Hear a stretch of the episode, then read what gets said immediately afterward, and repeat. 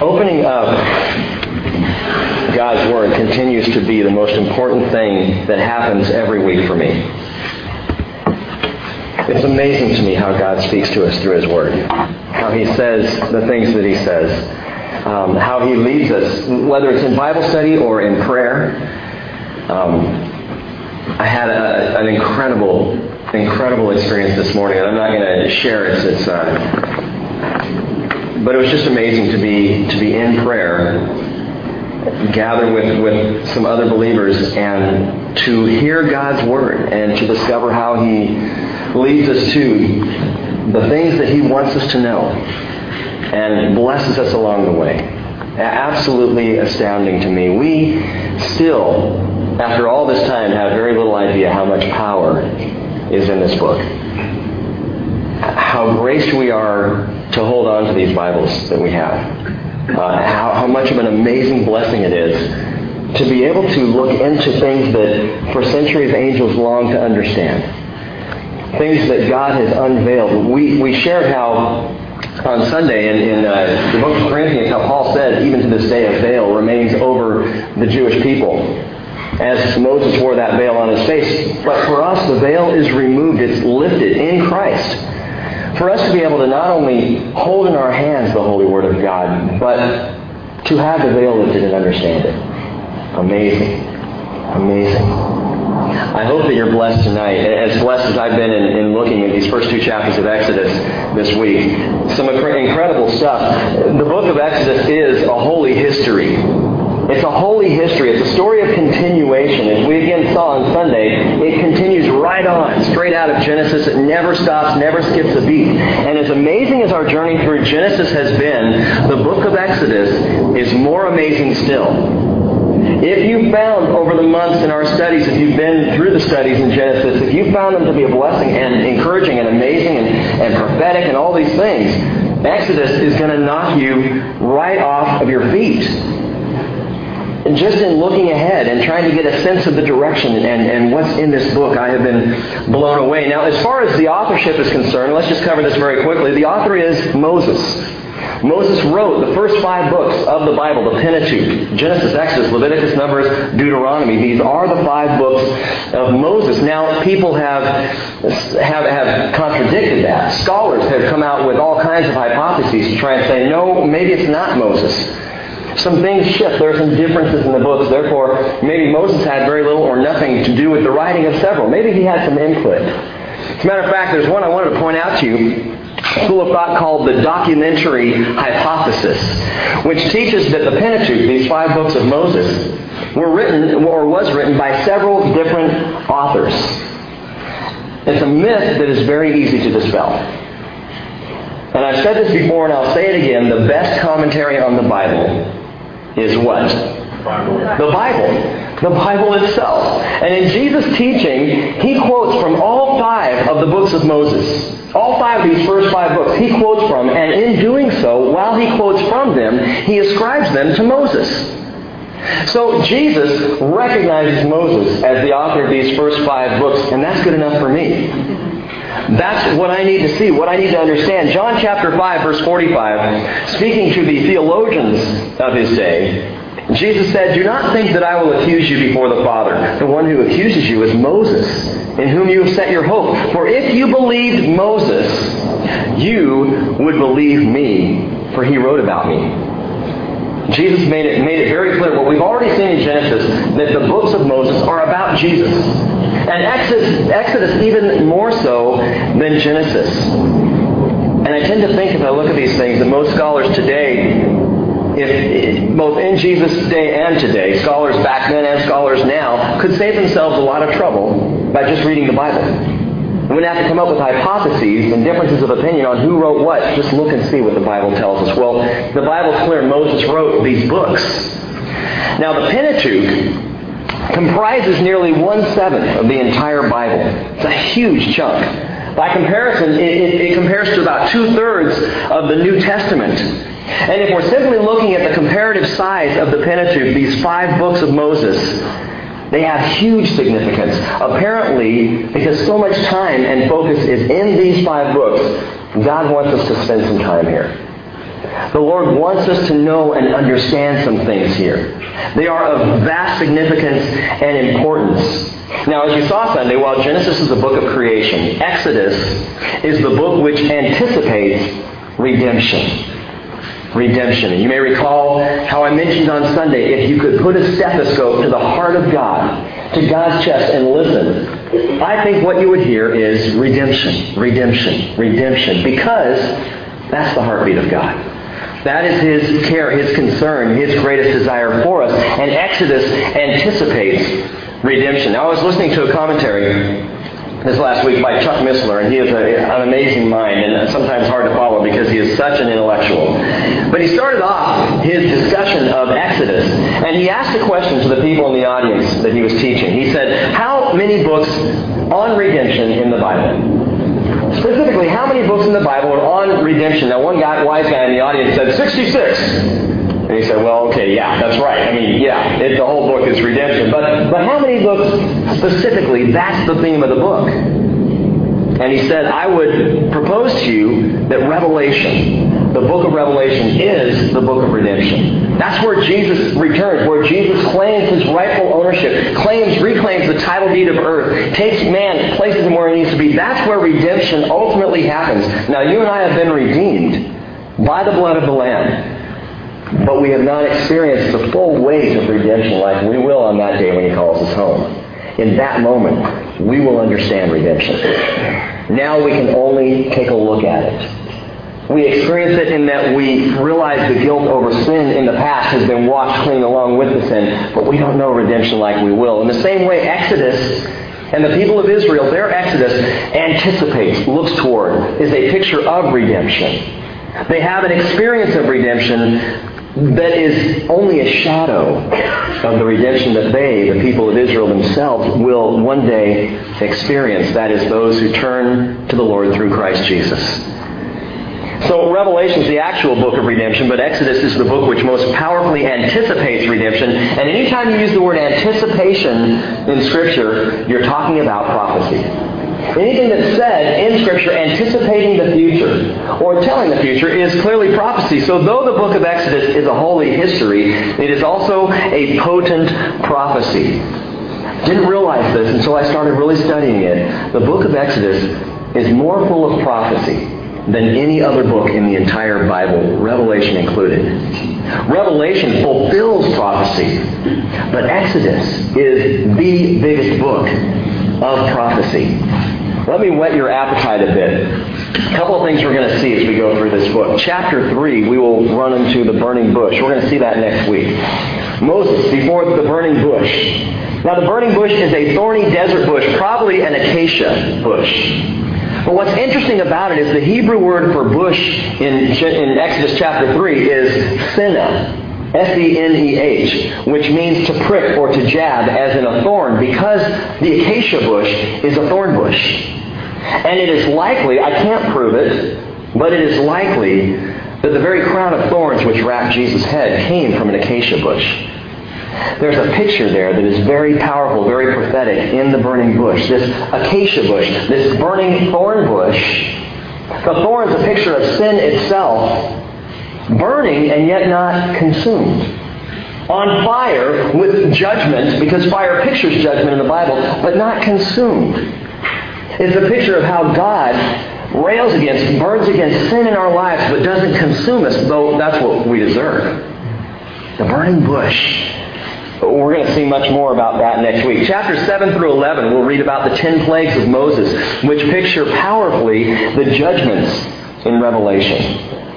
Chapter 12, we will look at the Passover, which is the most powerful prophecy of the coming of our Passover lamb, Jesus Christ. Now, something you may want to jot down, this is a side note, but I think it's fascinating. We're going to look at, in the book of Exodus and going on in the books of Moses, the seven major feasts of Israel. God declared seven feasts. Now, it, the Israelites, Israelis today even, have many more feasts, but there were seven prominent major feasts that God wanted them to observe. And He gives them in the book of Exodus. Here are the feasts. And again, if you're taking notes, jot these down real quickly. In the month of Nisan, which is the beginning of the religious year for Israel, the month of Nisan, that's March, April in our calendar, God ordained the Sabbath. God now Sabbath obviously is a weekly feast. It's a weekly celebration. But Sabbath was given and began at that time. Passover happens in the month of Nisan. And thirdly, the Feast of Unleavened Bread. Okay, so you've got Sabbath, Passover, Feast of Unleavened Bread. Those are the first three feasts of Israel. The fourth feast of Israel happens in the month of Sivan, that is our May-June time frame. The fourth feast of Israel, and we'll come back and, and, and, fill in the blanks here. In fact, if you want more on this after I finish tonight, I can give you more. I know I'm going to move quickly here. But the fourth feast is called Shavuot, S-H-A-V-U-O-T. It's the Feast of Weeks. We in the church know of it as Pentecost. Pentecost, the Feast of Weeks. That's the fourth feast of Israel. The last three feasts happen all together in the month of Tishri, which is September-October time frame. This month. This month, Jews worldwide are celebrating Rosh Hashanah, the Feast of the New Year. They're celebrating Yom Kippur, the Day of Atonement, and they will celebrate the Feast of Booths, and that covers all seven feasts. So here they are Sabbath, Passover, Feast of Unleavened Bread, the first three. The fourth, Shavuot, the Feast of Weeks, or Pentecost. And the last three, Rosh Hashanah, Yom Kippur, the Feast of Booths. Now, why are we going off on that, and why haven't we gotten to verse 1 of Exodus chapter 1 yet? I'll tell you why. Again, I'm whetting your appetite to see what is coming. In the seven feasts of Israel, we have a picture of God's plan of all history. First three feasts happening in March and April timeframe in Nisan anticipate the coming of Messiah. The Sabbath, the Passover, and the Feast of Unleavened Bread all anticipate Jesus coming. The fourth feast, or the middle feast in between, anticipates the age of the church. It's Pentecost. So first you have three feasts that anticipate Jesus coming. Then you have the fourth feast that anticipates the age of the church. And the last three feasts anticipate the second coming of Christ. Rosh Hashanah is also called the Feast of Trumpets. And what happens when Jesus raptures the church? The sound of a trumpet. 1 Thessalonians 4.17. At the last trumpet, the dead in Christ shall rise, and those who are alive in Christ will rise and, and join them in the, mirror, in the air. Will be caught up together. Rosh Hashanah, the feast of trumpets. Yom Kippur, the Day of Atonement. When atonement is finally recognized, realized, understood by ourselves and by a remnant of Israel. And finally, the Feast of Booths, which Isaiah tells us will be celebrated. Zechariah tells us, sorry, in Zechariah 14, the Feast of Booths will be celebrated throughout the millennium on an annual basis. We will go pitch our tents around Jerusalem and celebrate the Feast of Booths. It's amazing in these seven feasts that you get this big picture. By the way, there are some prophecy scholars who believe that the second coming of Jesus will happen in the September-October time frame in the month of Tishri because that's when those final feasts that anticipate Christ's second coming occur as well. I'm not putting a time frame on it, not saying that's when it will happen, but there are those who lean that direction. Well, that's chapter 12. We talk about the Passover, anticipating, again, the sacrificial lambs. Chapters 25 through 30, this is the last one, and we'll move on into the study. The tabernacle. Now, as a younger Christian, studies like the tabernacle did not thrill me make it this long and this wide and use this colored yarn and put this here and this pillar needs to be there. And you'd read through and go, oh, okay, well, let's get to the exciting stuff. Joshua, the battles, the wars. Let's get to the blood and, you know, let's see David going out. I mean, that's what I wanted. Goliath. The tabernacle. Every detail of the tabernacle speaks of Jesus. And it is amazing. And when we get there, it will blow your minds. This is all within the book of Exodus. Proverbs chapter 25 verse 2 tells us, It is the glory of God to conceal a thing, but the honor of kings is to search out a matter. And so I invite you to be kings tonight. And to be kings as we go on into the book of Exodus, to search out a matter, to seek to understand and to know the things in this book. Psalm 119, verse 162, the longest uh, psalm in the Bible. 119, 162 tells us, I rejoice, rejoice at your word as one who finds great spoil. The book of Exodus is filled with treasures. And finally, Romans 15, verse 4. Paul said, Whatever was written in earlier times was written for our instruction, so that through perseverance and the encouragement of the Scriptures we might have hope. It was written for our instruction, for our hope, for our encouragement. Now, you guys know this, but I am convinced that every detail of Scripture, even down to the last letters and even numbers in the Bible, are God breathed, Holy Spirit inspired. And great Bible study anticipates the discovery of great spoil, leading us to great hope. And that's what Exodus is about. And that's what I want you to take into this, this study an anticipation of some amazing things. Verse 1, chapter 1, the book of Exodus. Now these are the names of the sons of Israel who came to Egypt with Jacob. They came each one with his household, Reuben and Simeon and Levi and Judah, Issachar, Zebulun and Benjamin, Dan and Naphtali, Gad and Asher. All the persons who came from the loins of Jacob were seventy in number. But Joseph was already in Egypt. Joseph died and his brothers and all that generation. But but the sons of Israel were fruitful and increased greatly and multiplied and became exceedingly mighty so that the land was filled with them. There was a population explosion among the Jews in this 400 year period of time. An absolute population explosion. Years, decades, centuries went by, and Israel multiplied in huge ways, which is exactly what God said would happen. I'm going to send them into a land where they will be foreigners, but in that land I will multiply them. I will increase them. I will make them a great nation. And that's exactly what God did. When the Exodus occurs, though there were 70 who came in to Egypt, 600,000 men will go out. Now add to that their wives and their children, and you have a number that approaches 3 million. I believe I said 6 million on Sunday. I was wrong. I wasn't thinking. I went back and heard that part of the tape and went, oh, that's not right. 3 million, which is still a huge, a vast number. They were doubling their population every 25 years. Similar, by the way, to what's happening in the world today our population is exploding once again. What's interesting about that is Jesus said it will be like in the days of Noah. When I come again, it will be like the days of Noah. And in the days of Noah, the population was exploding. It was huge. In our day, right now, the population is 6.4 billion in the world, and it is estimated to double every 15 years. 6.4 billion. 15 years from now, 12.8 billion people in the world which would be a larger population than the world has ever seen. Well, they grew from 70 to approximately 3 million in just 400 years. But why did God put them in Egypt in the first place? Quickly, and we've, we've shared this before, but I want to remind you two reasons. Number one, to prepare his people for the land of promise. To get Israel ready to really embrace and take the land. He needed to pull them out, send them elsewhere, so that they could be prepared to love that land. You know how sometimes you just get used to things? You know, we drive across the Deception Pass Bridge now almost every day, Cheryl and I do. And there are times I have crossed the bridge and come back and didn't even see it. I remember the first time I crossed the bridge and I was, it took my breath away. Wow. Amazing, beautiful, wonderful beauty. And now, you know, I got to get to Anacortes. There I go. Got to get home. There I go. And I don't even see it. Israel lived in the land of promise, was given this vast, wonderful land by God, needed to understand it, needed to love the land, needed to yearn for it, to ache for it. It's, by the way, one of the reasons I believe we walk the face of the earth today after we're saved. God wants us to long for it, to love the land of promise, heaven, he wants us to yearn for that place. And we have opportunity to stay here and to learn to yearn.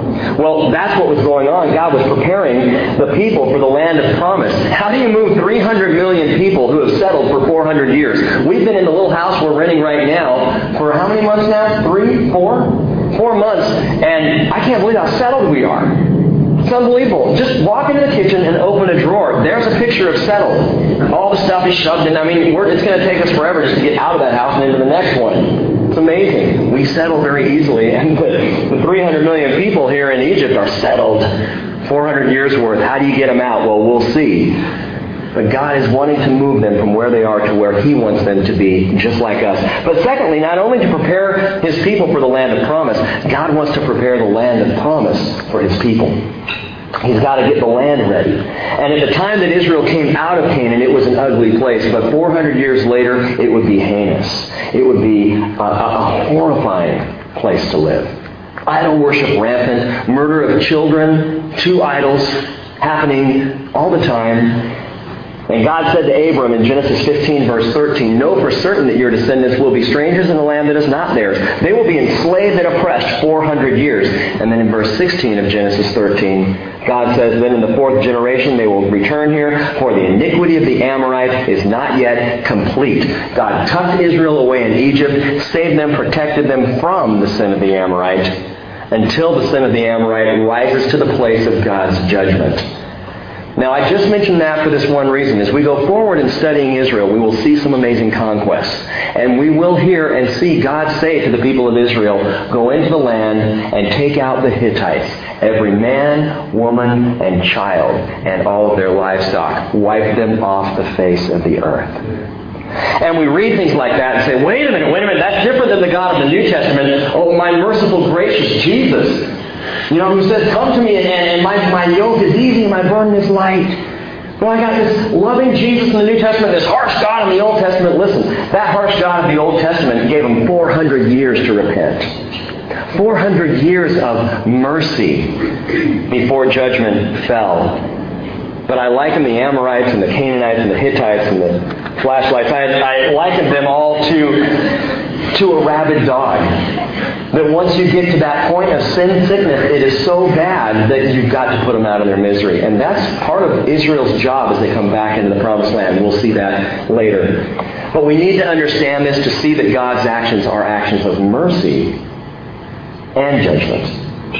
God alone can handle both, can do both hand in hand. Uh, I asked a question, I was thinking about this this week, watching the vice presidential debates. At what point do you stop the Amorites?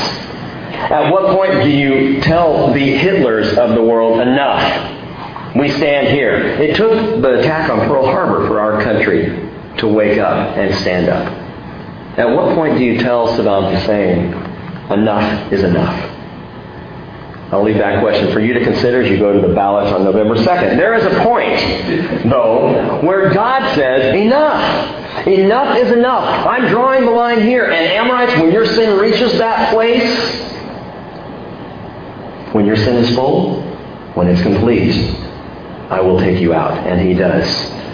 So after 400 years, God is ready. The land is ready. And the people are at least ready to start heading back to the land.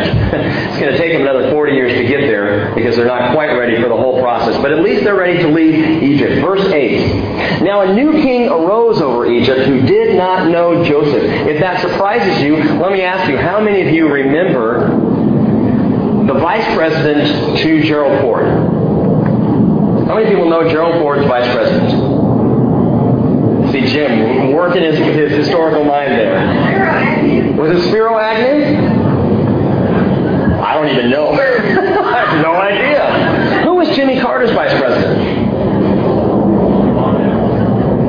Was it Mondale? Okay, that's pretty good. Do you realize how recent that all is? And we have no idea who the major leaders were of our own country?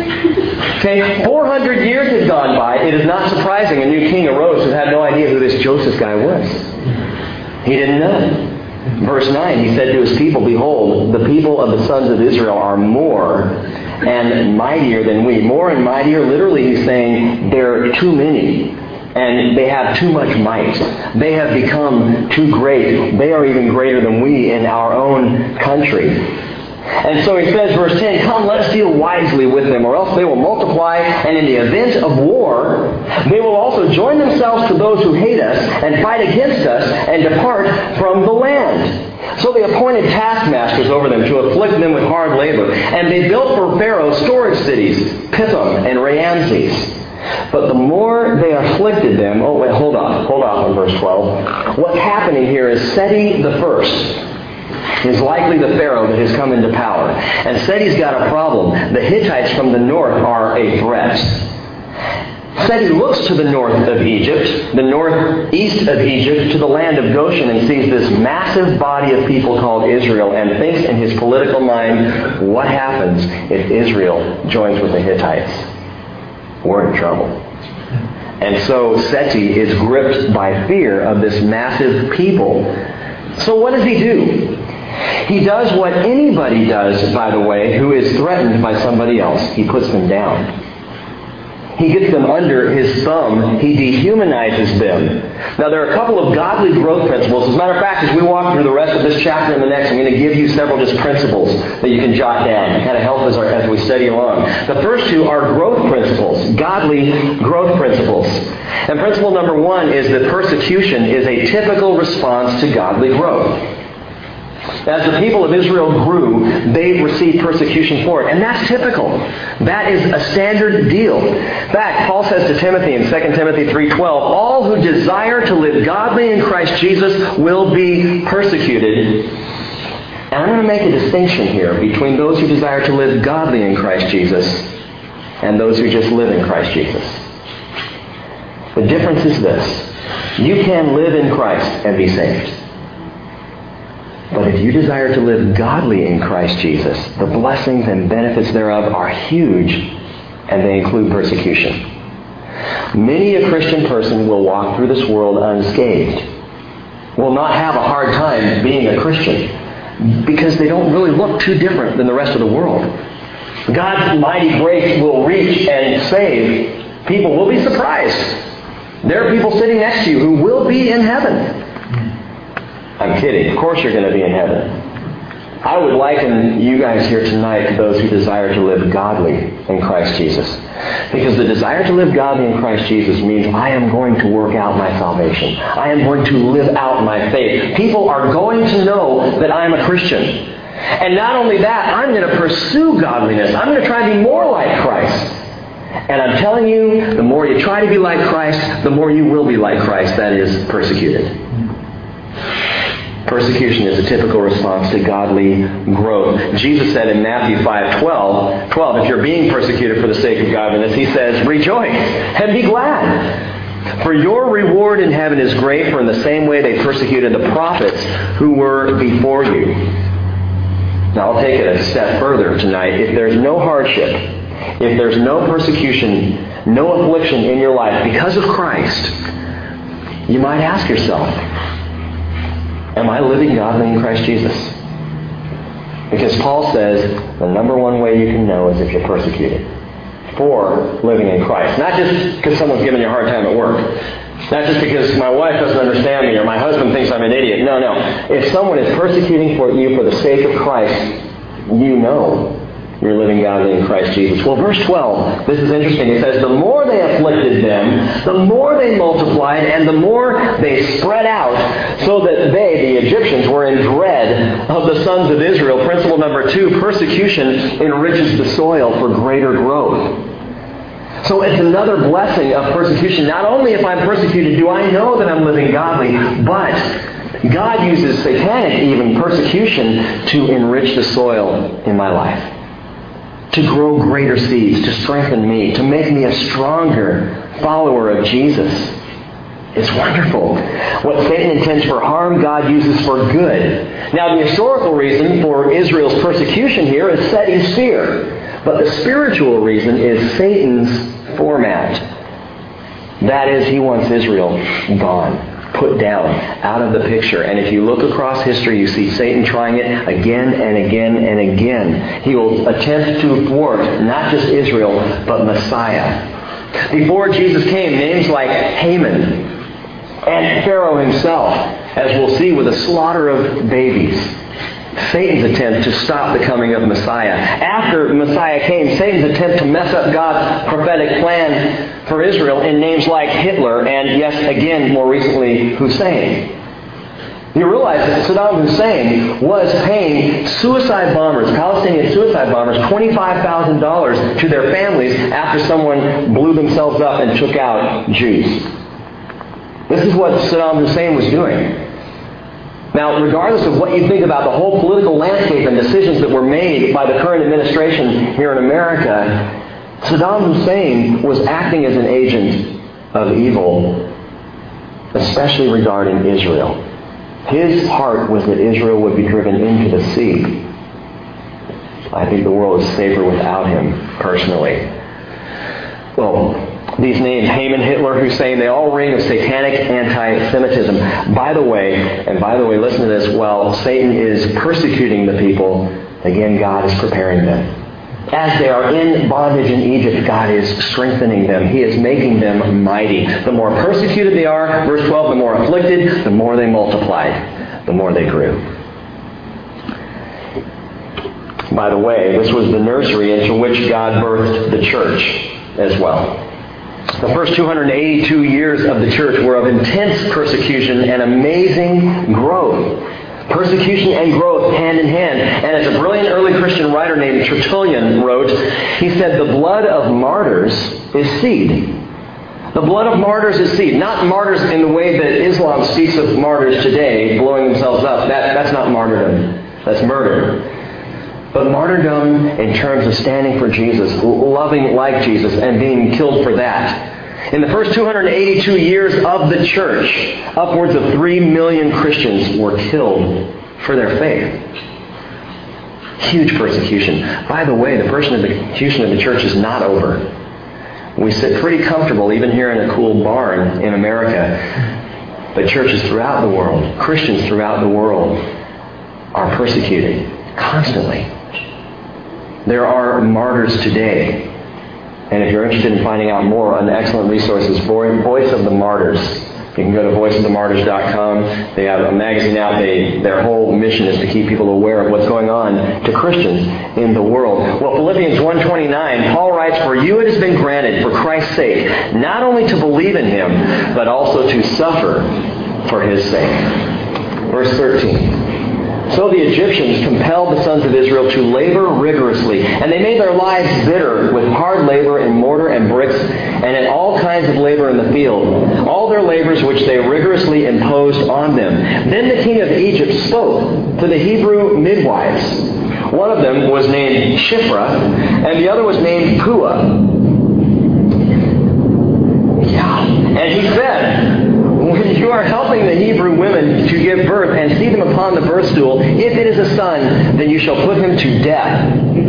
If it is a daughter, then she shall live. But the midwives feared God and did not do as the king of Egypt had commanded them, but let the boys live. So the king of Egypt called for the midwives and said to them, Why have you done this thing and let the boys live? And the midwives said to Pharaoh, Because the Hebrew women are not as the Egyptian women.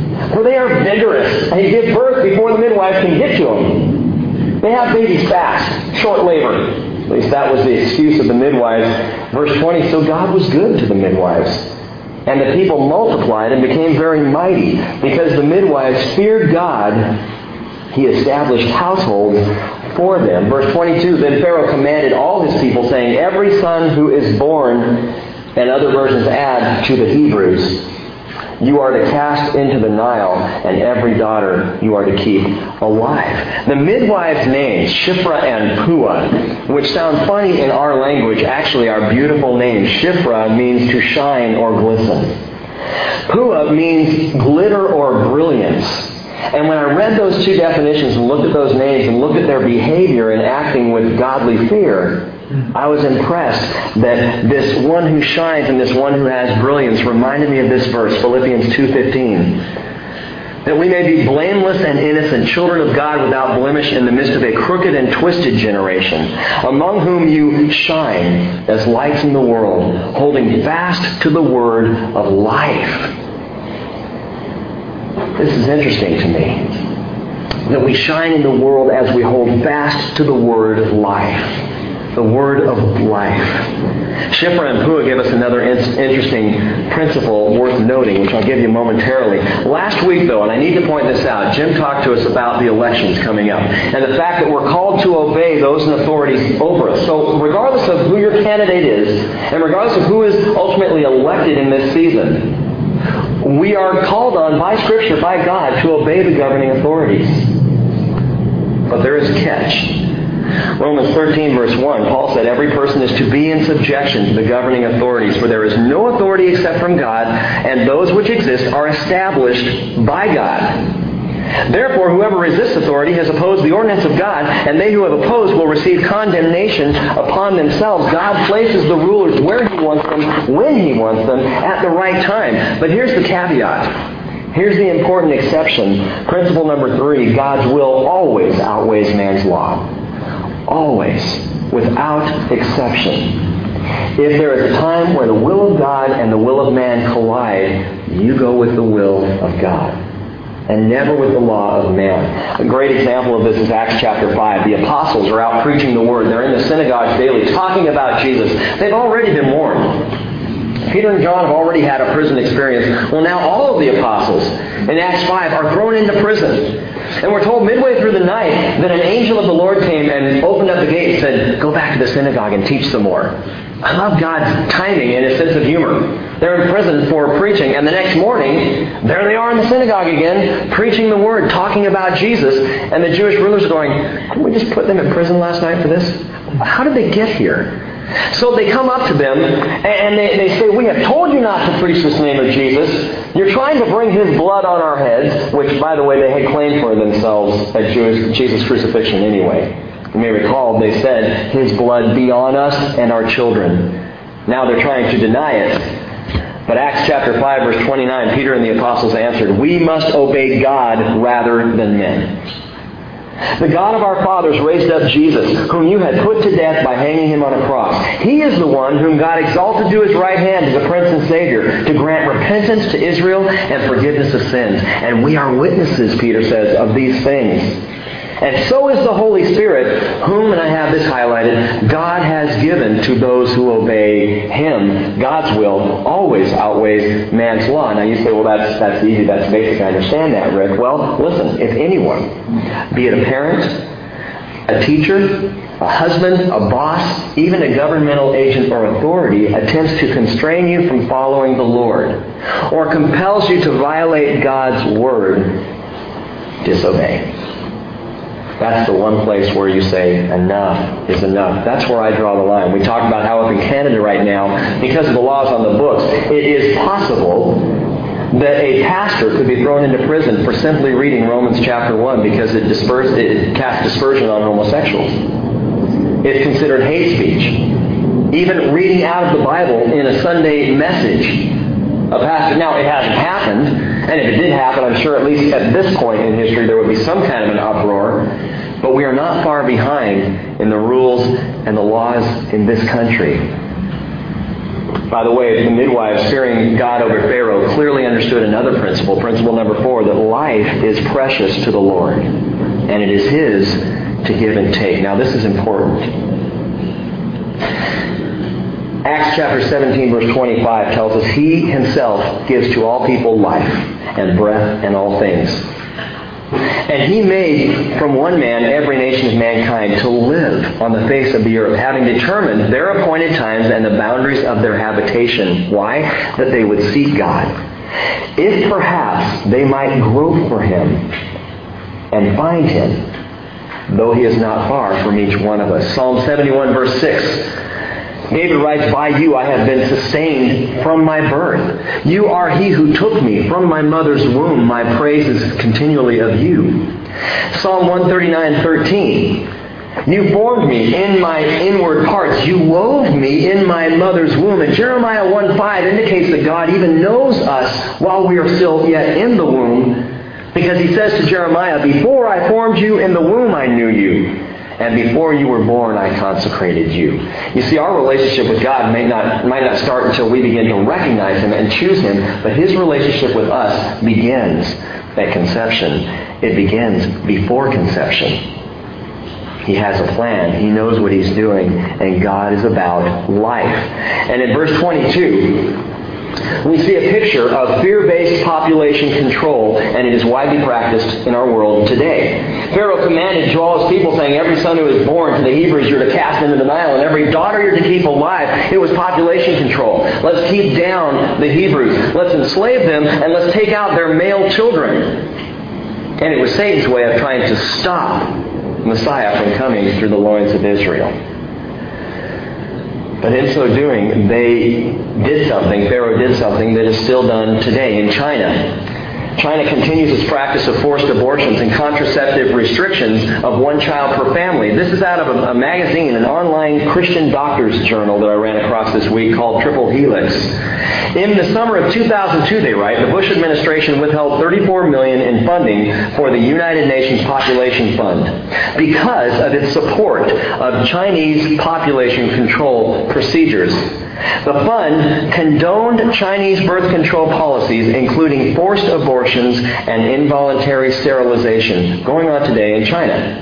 Josephine Guy, Director of Governmental Affairs for the Policy Research Institute of the pro-life group Human Life International, excuse me, did extensive videotape interviews with women in China, which, quote, paints a picture of ongoing, rampant, and unrelenting abuse.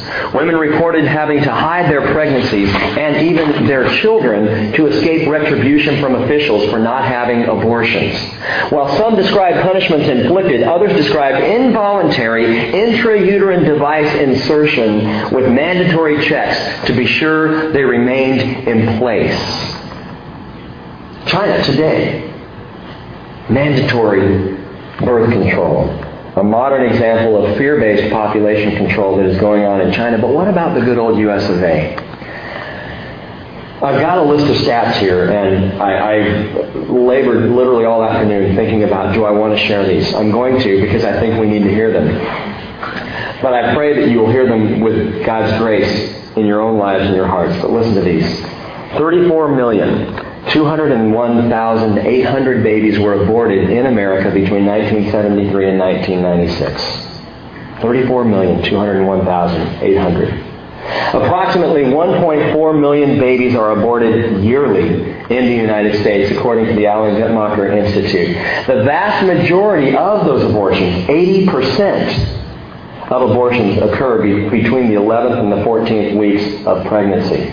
If you've seen a child between that time, the child is formed. You see fingers, you see the heart beating, you see the face defined. And that's when the, the vast majority of abortions occur. 60% of abortions are performed on women who already have one or more children. 47% of abortions are performed on women who have already had one or more abortions. 47%, nearly half. 43% of women who have had at least one will have had, this is stunning, 43% of women will have had at least one abortion by the time they are 45 years old. 25.5% of women deciding to have an abortion want to postpone childbearing, and that's why they do it.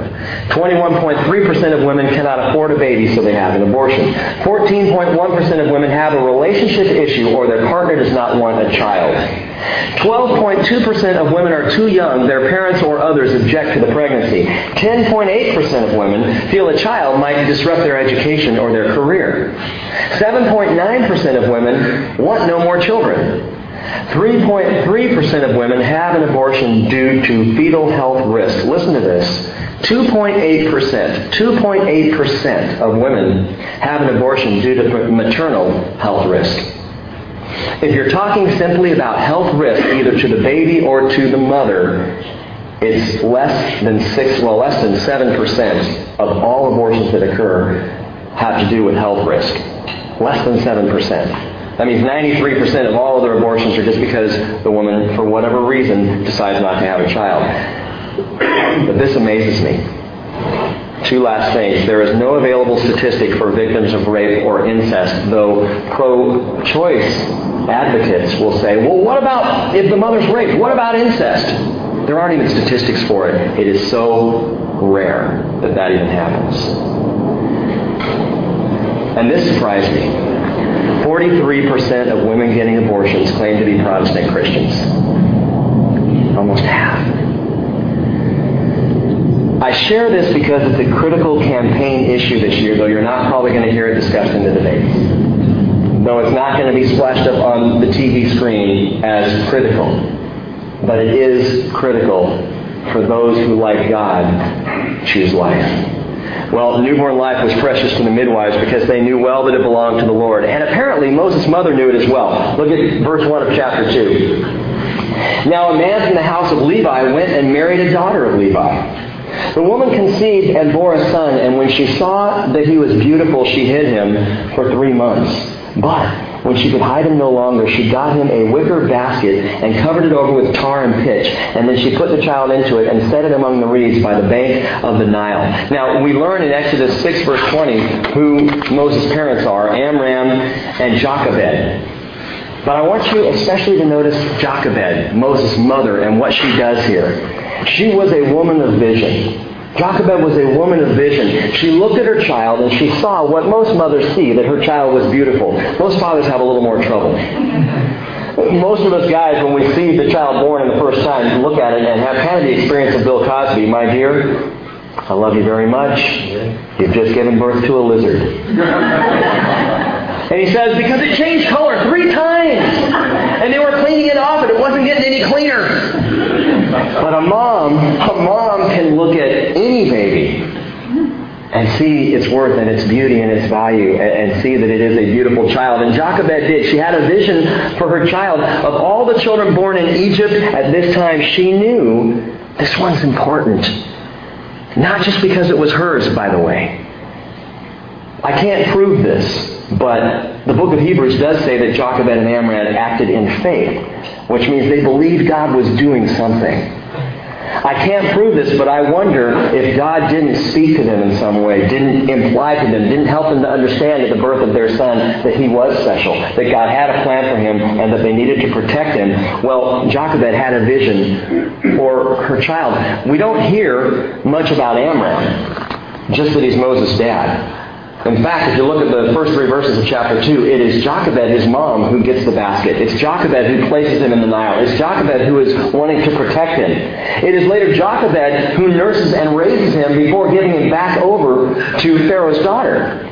And we don't hear much about Amram, and I'll, I'll throw this principle number five out specifically to moms. Let me encourage you to follow the Lord first and your spouse second. Follow the Lord first. Follow your spouse second. I'm not saying Jochebed wasn't following her spouse, but she was the one acting. She was the one who had a vision for her son and followed that vision. Jochebed was also a woman of the Word.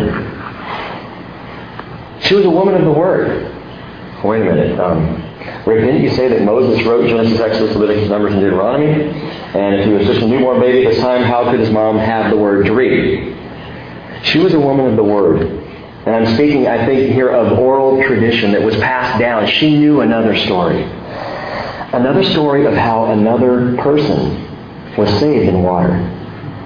Was saved in water that was intended for judgment. For you see, it, it's interesting to me, fascinating. What is it that Jochebed does? She gets a wicker basket and covers it over with pitch.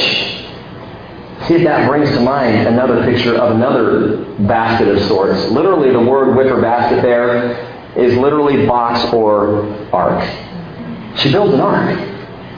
This is the only time, by the way, in Scripture, other than Genesis chapter 6, 7, 8, the story of Noah, this is the only time where the word ark is used again. There's the Ark of the Covenant, but that word ark is a different word. This word for ark, it's the Hebrew word, where I've got it written down here. Oh, where is it? Teba, T-E-H-B-A-H, is used here and used with Noah, an ark. Jochebed builds an ark. She covers it over with pitch. What did Noah do? He built an ark and he covered it inside and out with pitch. Where did the ark go? Into waters of judgment. Where did Jochebed take this little ark with her son? To the Nile. Now consider this. Where was Pharaoh having the babies killed? In the Nile. Jochebed goes to the very place where Pharaoh's judgment was happening, places this child in an ark in the water She's a woman of the Word. I think this woman knew the story of Noah, knew of God's protection of Noah. And Jochebed gives us two great principles for, I believe, successful parenting. Principle number six in our list ask God to give you a vision for your children. Jochebed had a vision. She saw her child as beautiful. She saw her child as worth more than anybody else saw her child as worth. And as parents, we have a responsibility to look at our kids and have a vision for them. And if you don't, ask God to give you one. And if your kids are grown, Cindy, ask God to give you a vision for your children. And then you impart that vision to them. Principle number seven, be a parent who knows and believes God's Word. It is one of the most powerful and important things you can do for your kids that you yourself know the Word. Somehow Jochebed knew the Word, knew the story of Noah. The parallels are too coincidental to be coincidental. I think she knew exactly what she was doing. To the point, gang, in knowing the Word, that when your child is in danger, it is to the Lord and His Word that you appeal. If your child is hurting, if your child is threatened, if your child is doubting or in disbelief of the Lord, when you turn to the Word and you be a person of the Word. And I promise you, as I saw very powerfully even this morning in my life, the Word brings the answers we need. Verse 4. We're going to move real quickly here, so stay with me. Verse 4 His sister stood at a distance to find out what would happen to him. The daughter of Pharaoh came down to bathe at the Nile. And with her maidens walking alongside the Nile, she saw the basket, again, ark, among the reeds, and sent her maid, and she brought it to her. When she opened it, she saw the child, and behold, the boy was crying. And she had pity on him and said, This is one of the Hebrews' children. She knew from the beginning exactly what was going on, by the way. Movies may indicate otherwise, but he, she knew. And then his sister said to Pharaoh's daughter, so here comes Moses' sister Miriam, who we'll meet again later, a very important person in this story. Shall I go and call a nurse for you from the Hebrew women that she may nurse the child for you? And Pharaoh's daughter said to her, Go ahead. So the child went and called the, the child's mother. And I love this story. Verse 9, Pharaoh's daughter said to her, Take this child away and nurse him for me, and I will give you your wages. So the woman took the child and nursed him, and this is how God works. I mean, she's in a, a serious problem here. My son is going to be murdered along with all the other babies. So I'm going to act in faith, trusting that God's going to protect this child. And what does she get? She got her child back, and she got paid to have her child back. This is what God does. Does it pay to believe in the Word of God? You better believe it does. He takes care of those who do. Well, verse 10, reading on, the child grew. And she brought him to Pharaoh's daughter. By the way, Pharaoh's daughter, her name, if you're interested, was most likely Thermutis. Thermutis, Pharaoh's only daughter, who herself was unable to have children. And so Moses was in line for great rule and authority in Egypt if he had wanted it. If he had desired that, he could have stayed. And, you know, a lot of times we think, well, man, he could have done such great good there. But how much more good did he do God's way? Versus his way. Well, we'll see Moses' way here in just a moment. Again, verse 10, the child grew. She brought him to Pharaoh's daughter, and he became her son, and she named him Moses, and said, Because I drew him out of the water. That's what Moses means, out of the water or from the water. Now, it came about in those days when Moses had grown up that he went out to his brethren and looked on their hard labors. And he saw an Egyptian beating a Hebrew, one of his brethren. So he looked this way and that, and when he saw there was no one around, he struck down the Egyptian and hid him in the sand. This great man of God starts out a murderer. Verse 13, he went out the next day, and behold, two Hebrews were fighting with each other, and he said to the offender, Why are you striking your companion? But he said, Who made you prince or judge over us? Are you intending to kill me as you killed the Egyptian? And then Moses was afraid and said, Surely the matter has become known. And when Pharaoh heard of this matter, he tried to kill Moses. But Moses fled from the presence of Pharaoh and settled in the land of Midian, and he sat down by a well. Now watch this. Moses hits prime time in life. He's 40 now. I like to think of 40 as prime time. He wants to help out his people and his God. He chooses to be involved. He sees an Egyptian beating a Hebrew and he says, I will not stand for this anymore. This is where Moses drew the line in the sand and said, I am going to, I'm stepping in. I'm taking the law, the matter into my own hand. And the Bible says, and listen to this, he looked this way and he looked that, and he went into action. And it points something out to me. That Moses looked this way and that, but the one place he does not look is up. He looks to the right, he looks to the left. He looks around to see if it's important for him to step in and fill this need, but he never asks the Lord about it. He doesn't seek the will of God in it. He saw a need and acted instead of settling on his needs and waiting. Let me just share this with you after several years of ministry. I was asked uh, the other, no, it was Tom. That's right. Was, I was trying to remember who did this. Someone sent me an email. and It was Tom. And at the end of the email, he said, hey, don't burn out. Heard that before. Be careful that you don't burn out. And I have learned something in ministry that I want to pass on to each of you as you consider ministry and do ministry in your lives. Burnout happens when we're looking this way and that way and not that way when we are not looking up, when we're not seeking the will of the Father to do ministry or to act in our lives, that's when burnout happens.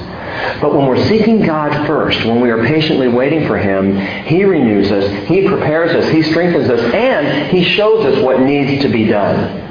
Moses didn't wait to see what God wanted to have done. He acted quickly. And so often, that's what we do in ministry. And that's why, by the way, the average tenure of a youth pastor is 10 months.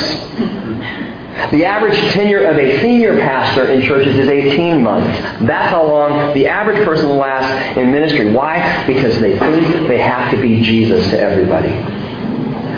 Can I just remind you all that I am not your Messiah? And isn't that a great relief? that I'm just the pastor. That's all I am. That the time I spend in study of God's Word, important, yes. And when we share these things and read it, it's wonderful, yes. But you need to understand that the power and the authority comes from the Word and not from the pastor. It comes from the Spirit at work among us and not from the man at work among us. And this man at work among us doesn't have the time to meet all the needs. I can't do it. You know there are times where I don't return every email? There are times where I'm home and the phone rings and you leave a message and I don't pick it up. I'm there. Not all the time. So don't feel like I'm just screening you. But there are times when I screen. Why? Because I'm a guy. I'm just pastor with a little p. A small p. Not capital. That's who I am. God brings together the body of Christ to meet all the needs. And one man will not, cannot do. I'll do my best. But even Sunday morning, I got called down by Donna. Oh, he doesn't return phone calls, she says. the last time I returned one of your calls. no, she was playing with me. But you know what? There's no way any one person can do that. And the point is this, gang. You will, as this church grows, begin to see more and more needs. And the question is, are you just going to step in and meet them? Or are you going to step back and ask God, is this mine to be involved in? If it is, I guarantee you he'll let you know. I promise you, if you are to be involved, if you are to meet particular needs, God's going to tell you. He'll put it on your heart. He's not going to let you get away from it. But don't think that you've got to take on that role. Like Moses, looking right, like, someone's got to do it. It's me. Not necessarily. Something's better than nothing, but sometimes we need to step back and let the Lord determine who does the something. So principle number eight. So what do we do? Principle number eight, sound ministry comes from the knees, not from a knee jerk. Don't be a knee jerk. Don't have knee jerk reactions.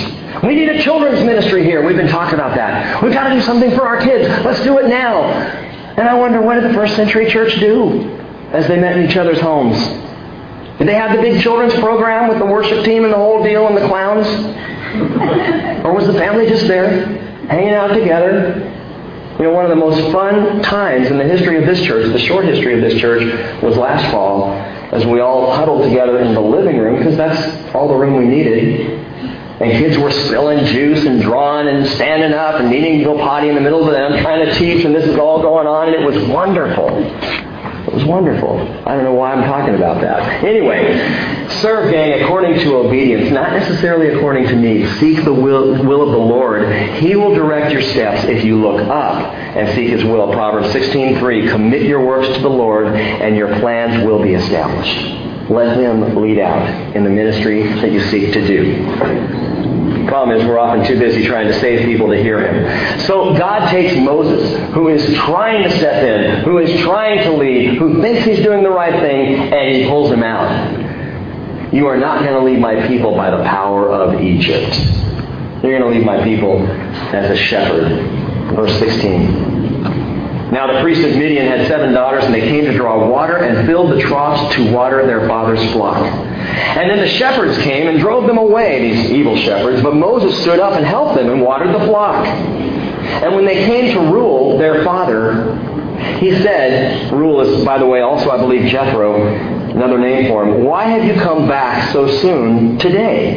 And they said, An Egyptian delivered us from the hand of the shepherds. And what is more, he even drew water for us and watered the flock. And I love this. Reuel says to his daughters, Where is he? Why did you leave the man behind? Go get the man! I've been stuck with seven daughters long enough. At least one of you can find a good man here. Go get him. Invite him to have something to eat. And Moses, Moses, verse 21, was willing to dwell with the man, and he gave his daughter Zipporah to Moses. Moses was willing to dwell with the man. I've got that underlined in my Bible. Moses was willing to dwell with the man. If you let that sink in momentarily, where did he come from? The palace of Egypt. The power of the world. He had it. He could have had it. Had he played the game right, had he been the right kind of politician, he could have led in Egypt and saved his people right there. And the Israelites never would have had to go back to the promised land. They could have stayed right there under Moses' rule. But he was willing to dwell with the man. It's a very humble statement. And it speaks of content. And principle number nine, folks, true contentment is found right where you are. And we spend much energy in our lives trying to find that place where we will ultimately be content. And God's saying, it's right here. You can find the greatest peace and content right here. It's not over there. If you think it's over there, guess what? When you get there, it's somewhere else. It is very elusive. True content is found right where you are. If I'm not content with, with, where I am today, I will not be content with where I am next year, next year either. Paul tells Timothy this is an important course of study. 1 Timothy chapter 6 verse 6. Paul writes, Godliness actually is a means of great gain when accompanied by contentment. Contentment. He says, We brought nothing into the world, so we cannot take anything out of it either. If we have food and covering with these, we shall be content. Now, if you look at verse 22, I think it's intricately linked to verse 21. Verse 22 tells us that then she gave birth to a son, and she named him Gershom.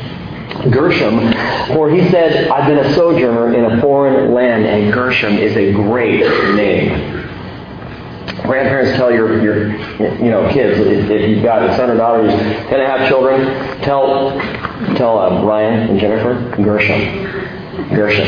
It's a great name. It actually and literally means a stranger here. stranger here.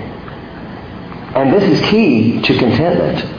And key, folks, if you're having trouble finding content in where you are right now, in this moment today, in the home in which you live, in the family that you've been assigned, in the job, in the school, in the workplace, wherever you are right now, if you're having trouble being content, here is the key. Be a Gershom. Be a stranger. Because you are a stranger here. Principle number 10, and it's the last one I'll give you tonight. True contentment is found in the heart of the sojourner the heart of one who recognizes that we do not belong to this world. There's an old hymn, This world is not my home, I'm just a passing through. I love that. This is not where I live. This is not my residence. I am here a short while. I'm a sojourner, a foreigner in the land, and I am on my way. I am Gershom. That is the call. I am Gershom. There's a Switchfoot song. I love the band Switchfoot. I've mentioned them before on their recent album, The Beautiful Letdown. And the song, The Beautiful Letdown, the chorus says, I don't belong here. And they just sing it over and over. I don't belong here. I don't belong. Over and over. I don't belong. And I listen to that and think, yes! You know how much peace comes from realizing we do not belong in this place? But we belong there. We belong with the Father in heaven. And once I get this, once I truly understand it, I can enjoy my life. I can be content. Whatever comes, bad or good, evil or greatness, it doesn't matter because, hey, this is the short walk. I'm on my way elsewhere. And Hebrews 11:16, referring to Abraham, Isaac, Jacob, Moses, it says, "As it is, they desired a better country, a heavenly one. Therefore, God is not ashamed to be called, called their God, for He has prepared a city for them." Do you remember the last day of high school? I remember it vividly. The very last day of high school, graduation day. I remember the cap and the gown flowing behind me. I felt very cool. Looked like an idiot, but felt very cool. Our school colors were red and yellow, so I had this bright red graduation gown, not the cool black, but it was red. And I'm walking around in this thing on my high school campus. I had that kind of bittersweet looking back and going, yeah, this is all behind me now, but the future was so bright I had to wear shades. I mean, it was amazing. All the promise that was out there, all the things that I had to look forward to, marriage and children, and, and who knew what God had in store, what my job would be, and, and would I be playing for the NBA or not? I wasn't sure at the time. But there was so much out there before me. And then life begins to happen, doesn't it?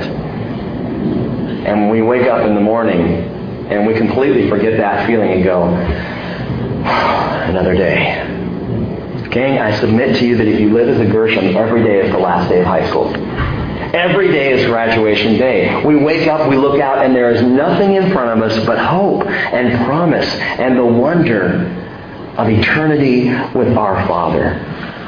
Every day, you're a stranger. Every day is the last day when you're a Gershom. Verse 23, we'll finish. Now it came about in the course of those many days that the king of Israel died or sorry, the king of Egypt died. And the sons of Israel sighed because of their bondage. And they cried out. And their cry for help because of their bondage rose up to God. Listen to this. So God heard their groaning. And God remembered his covenant with Abraham, Isaac, and Jacob. Verse 25, God saw the sons of Israel, and literally, God took notice. God took notice. I love how this chapter ends. The people are sighing and crying and calling out to God, and their bondage is great. And at their worst, when they think everything is hopeless, they are Gershom. They are standing on graduation day, but they don't even see it. They don't recognize it. But God has heard them. And what does God do when they cry out to Him? He sits up and takes notice. Which is what God always does when His children cry out to Him. I alluded this morning, or earlier, to some prayer time this morning. There's a, a, a sweet sister from our fellowship who needed prayer. And with Les and Donna and Cheryl and I and Barb and Carrie, we gathered around and we just spent time praying for her. And it was amazing. And it, it was wonderful and it was overwhelming. And this verse popped up and I've got to share it with you. Psalm 69, 30, 33. For the Lord hears the needy and does not despise his who are prisoners. The Lord hears the needy. When we cry out to the Father, He sits up and takes notice. He does respond. Well, I don't know. You know, listen, this person that we were praying for, I actually prayed for with some other people five years ago. But it was on a Sunday morning, and it was very quick. We needed to pray for this person because there were some issues, some struggles. And so we gathered together very quickly, and we prayed, and we left. And I walked out of there feeling like either God didn't hear us or we didn't cry out very loudly. It was a waste of time. It was a quickie prayer. So many pastoral prayers that I've experienced in the past have been you pray quickly for someone and then you quickly move on to the next person because, like Moses, you got to murder people to get in. I mean, you're out there doing the ministry. You don't have time to stop and wait and smell the coffee. Literally, guys, I did not have time today to spend time in prayer. I'm ashamed to admit to you, though thrilled that it worked out, that Cheryl came to me Sunday and said, hey, I, I set this up. How about Wednesday morning? Can you do this? And my first thought was, Wednesday morning? I've got Bible study Wednesday night, hun. I don't have time to spend time in prayer Wednesday morning for somebody. Can we make it another time? But it was already set up by then, and all week long I've been looking at Cheryl going, thanks a lot for stressing me out. I got a Bible study to write here. And I needed this morning, I believe, more than the person we prayed for. The Lord hears the needy and does not despise his prisoners. If you are feeling persecuted or enslaved or afflicted or held down in bondage in this life, if it's hard for you right now, the Lord hears the needy and does not despise his prisoners. And I implore you to learn what I learned this morning, that we need to set it aside and pray. We need to give time to the Lord so that when we cry out to Him, He will hear us. And I would say this to you tonight, as I've said many times before, I'm quoting Jesus, Luke 21, 28. When these things begin to take place, straighten up and lift up your heads. Don't look to the right, this way. Don't look to the left, that way. Straighten up your heads because your redemption is drawing near. And so chapter 2 closes with the children of Israel crying out, God taking notice, and things are about to get cooking in terms of a burning bush. We'll see that next week. Let's pray for a moment. Holy Father, precious Lord, and sweet Holy Spirit, we thank you for your word. Thank you, Lord, for the way that your word washes over us. And thank you, Lord, that your word convicts as well as heals. I thank you for times, Father, like these, where in our lives we have a thousand other things to do. But it all stops when we come before you. It all goes on hold. It all hits pause when we sit and are washed by your word and your spirit. Some of us tonight need this kind of rest. Some here tonight, Father, are feeling burned out because they're working so hard. When you said through the Hebrew writer, a Sabbath rest still waits for the people of God. So, Father, I ask, as one crying out to you, that you will give us peace and discernment, and that you, Father, will rename every single one of us Gershom tonight, reminding us yet again that we are strangers here, sojourners, people who do not belong in this world, but people who are prepared for the next. God bless my friends, my brothers and my sisters here as we continue to pursue you and pursue godliness. And we lift up this prayer in our time together in the precious name of Jesus. Amen.